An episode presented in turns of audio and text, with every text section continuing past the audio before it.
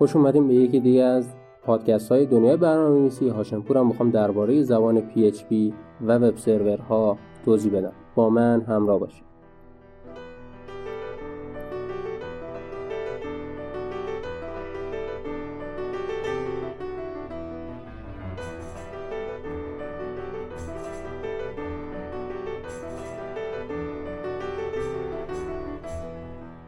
یکی از سوالایی که خیلی از من می‌پرسن اینه که PHP چیه؟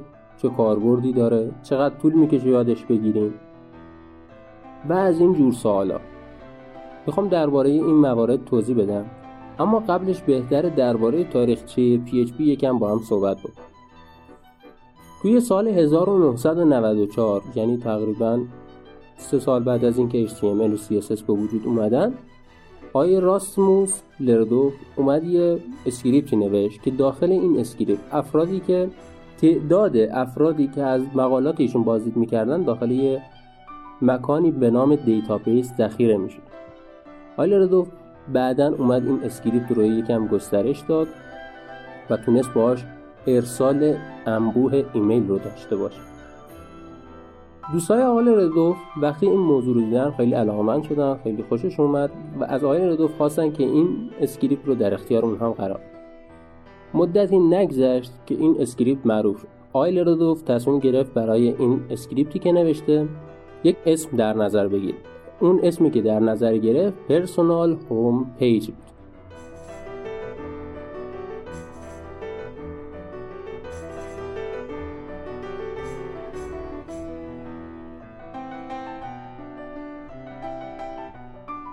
کم کم PHP معروف شد و در سال 1997 ورژن دوش به وجود اومد. در سال 1998 یعنی یک سال بعد ورژن 3 اما در ورژن 3 افراد بیشتری روی زبان PHP کار کردند و نسبت به اون اولیه به پختگی بیشتری رسید.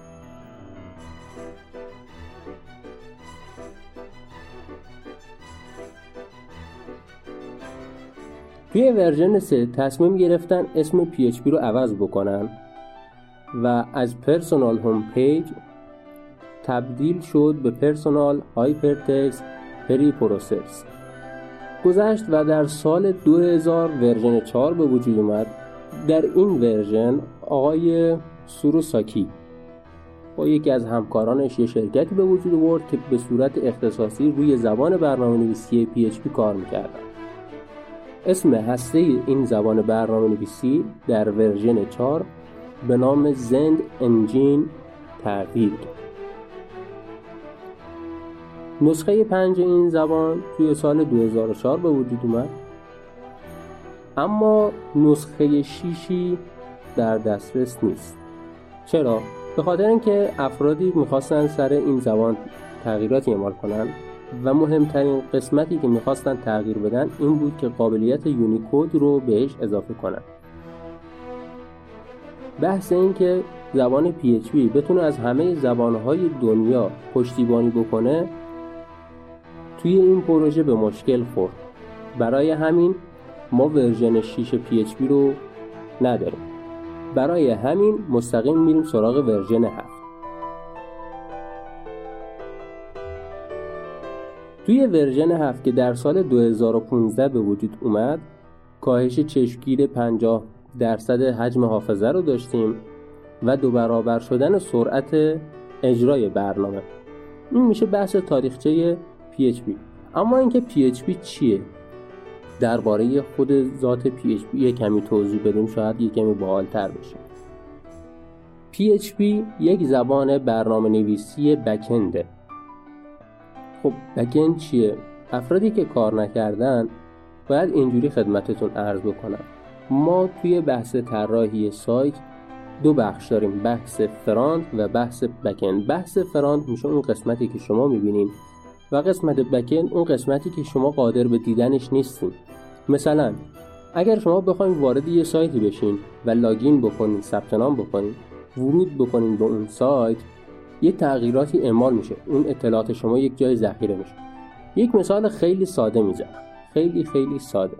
شما توی قسمت لایک اینستاگرام می‌تونین ببینین یک حالت قلبی است که این قلب قرمز رنگ میشه و یه دونه عدد حالا به تعداد لایک ها اضافه میشه. اما قسمت بکند کودهایی وجود داره که این تغییرات رو اعمال می‌کنه و شما قادر به دیدن این کودها نیستین. این میشه بحث بکند اما چرا بهش میگن سمت سرور؟ برای اینکه بخوام سرور رو توضیح بدم سعی می‌کنم از یه مثال خیلی ساده استفاده کنم. ما یه بحثی داریم تحت عنوان سرور و یه قسمت داریم تحت عنوان وب سرور. سرور ما فرض کنین یک رستورانه یک محیط رستوران. حالا ممکنه بزرگ باشه ممکنه کوچیک باشه ممکنه خوشگل باشه ممکنه چندان زیبا نباشه. اما قسمت وب سرور میشه اون قسمتی که کارکنای رستوران دارن کار می‌کنن. شما یه دونه گارسون دارین یه دونه بحث آشپزخونه دارین یه دونه بحث حسابدار و غیره رو دارین که اینها همه دست به دست هم میدن تا این رستوران شروع بکنه کار کردن. کار برنامه نویس سرور و بکند اینه که بیاد یه چیزی شبیه رستوران بنویسه. یعنی یه گارسونی باشه که اطلاعات رو از کاربر بگیره یه آشپزخونه ای باشه که اطلاعاتی که کاربر نیاز داره رو براش تهیه بکنه اجرا بکنه و بهش نمایش بده و از این جور موارد. من سعی کردم یه مثال خیلی راحت بزنم تا شما راحت متوجه بشید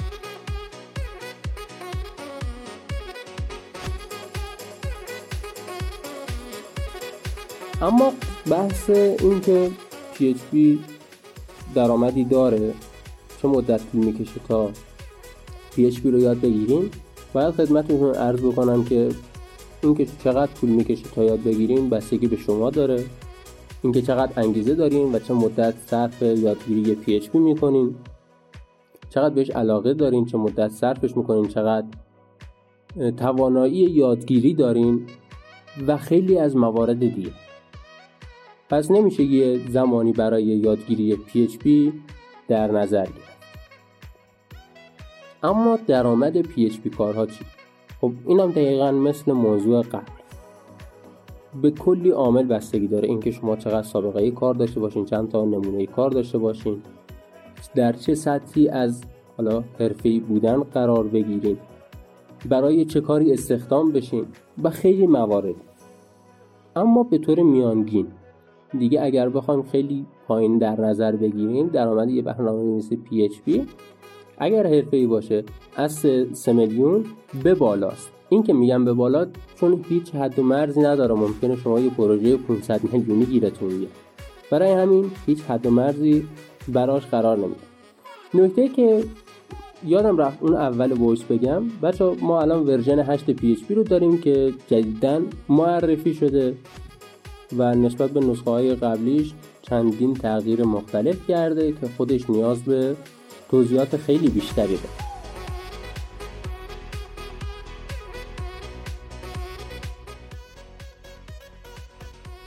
من می‌دونم بچه هایی که اون voice رو گوش میدن اکثرا به بحث web hacking هم علاقه دارن می‌خوام بهتون بگم که چقدر کاربرد داره و خیلی راحت سعی می‌کنم این موضوع رو براتون شرح بدم.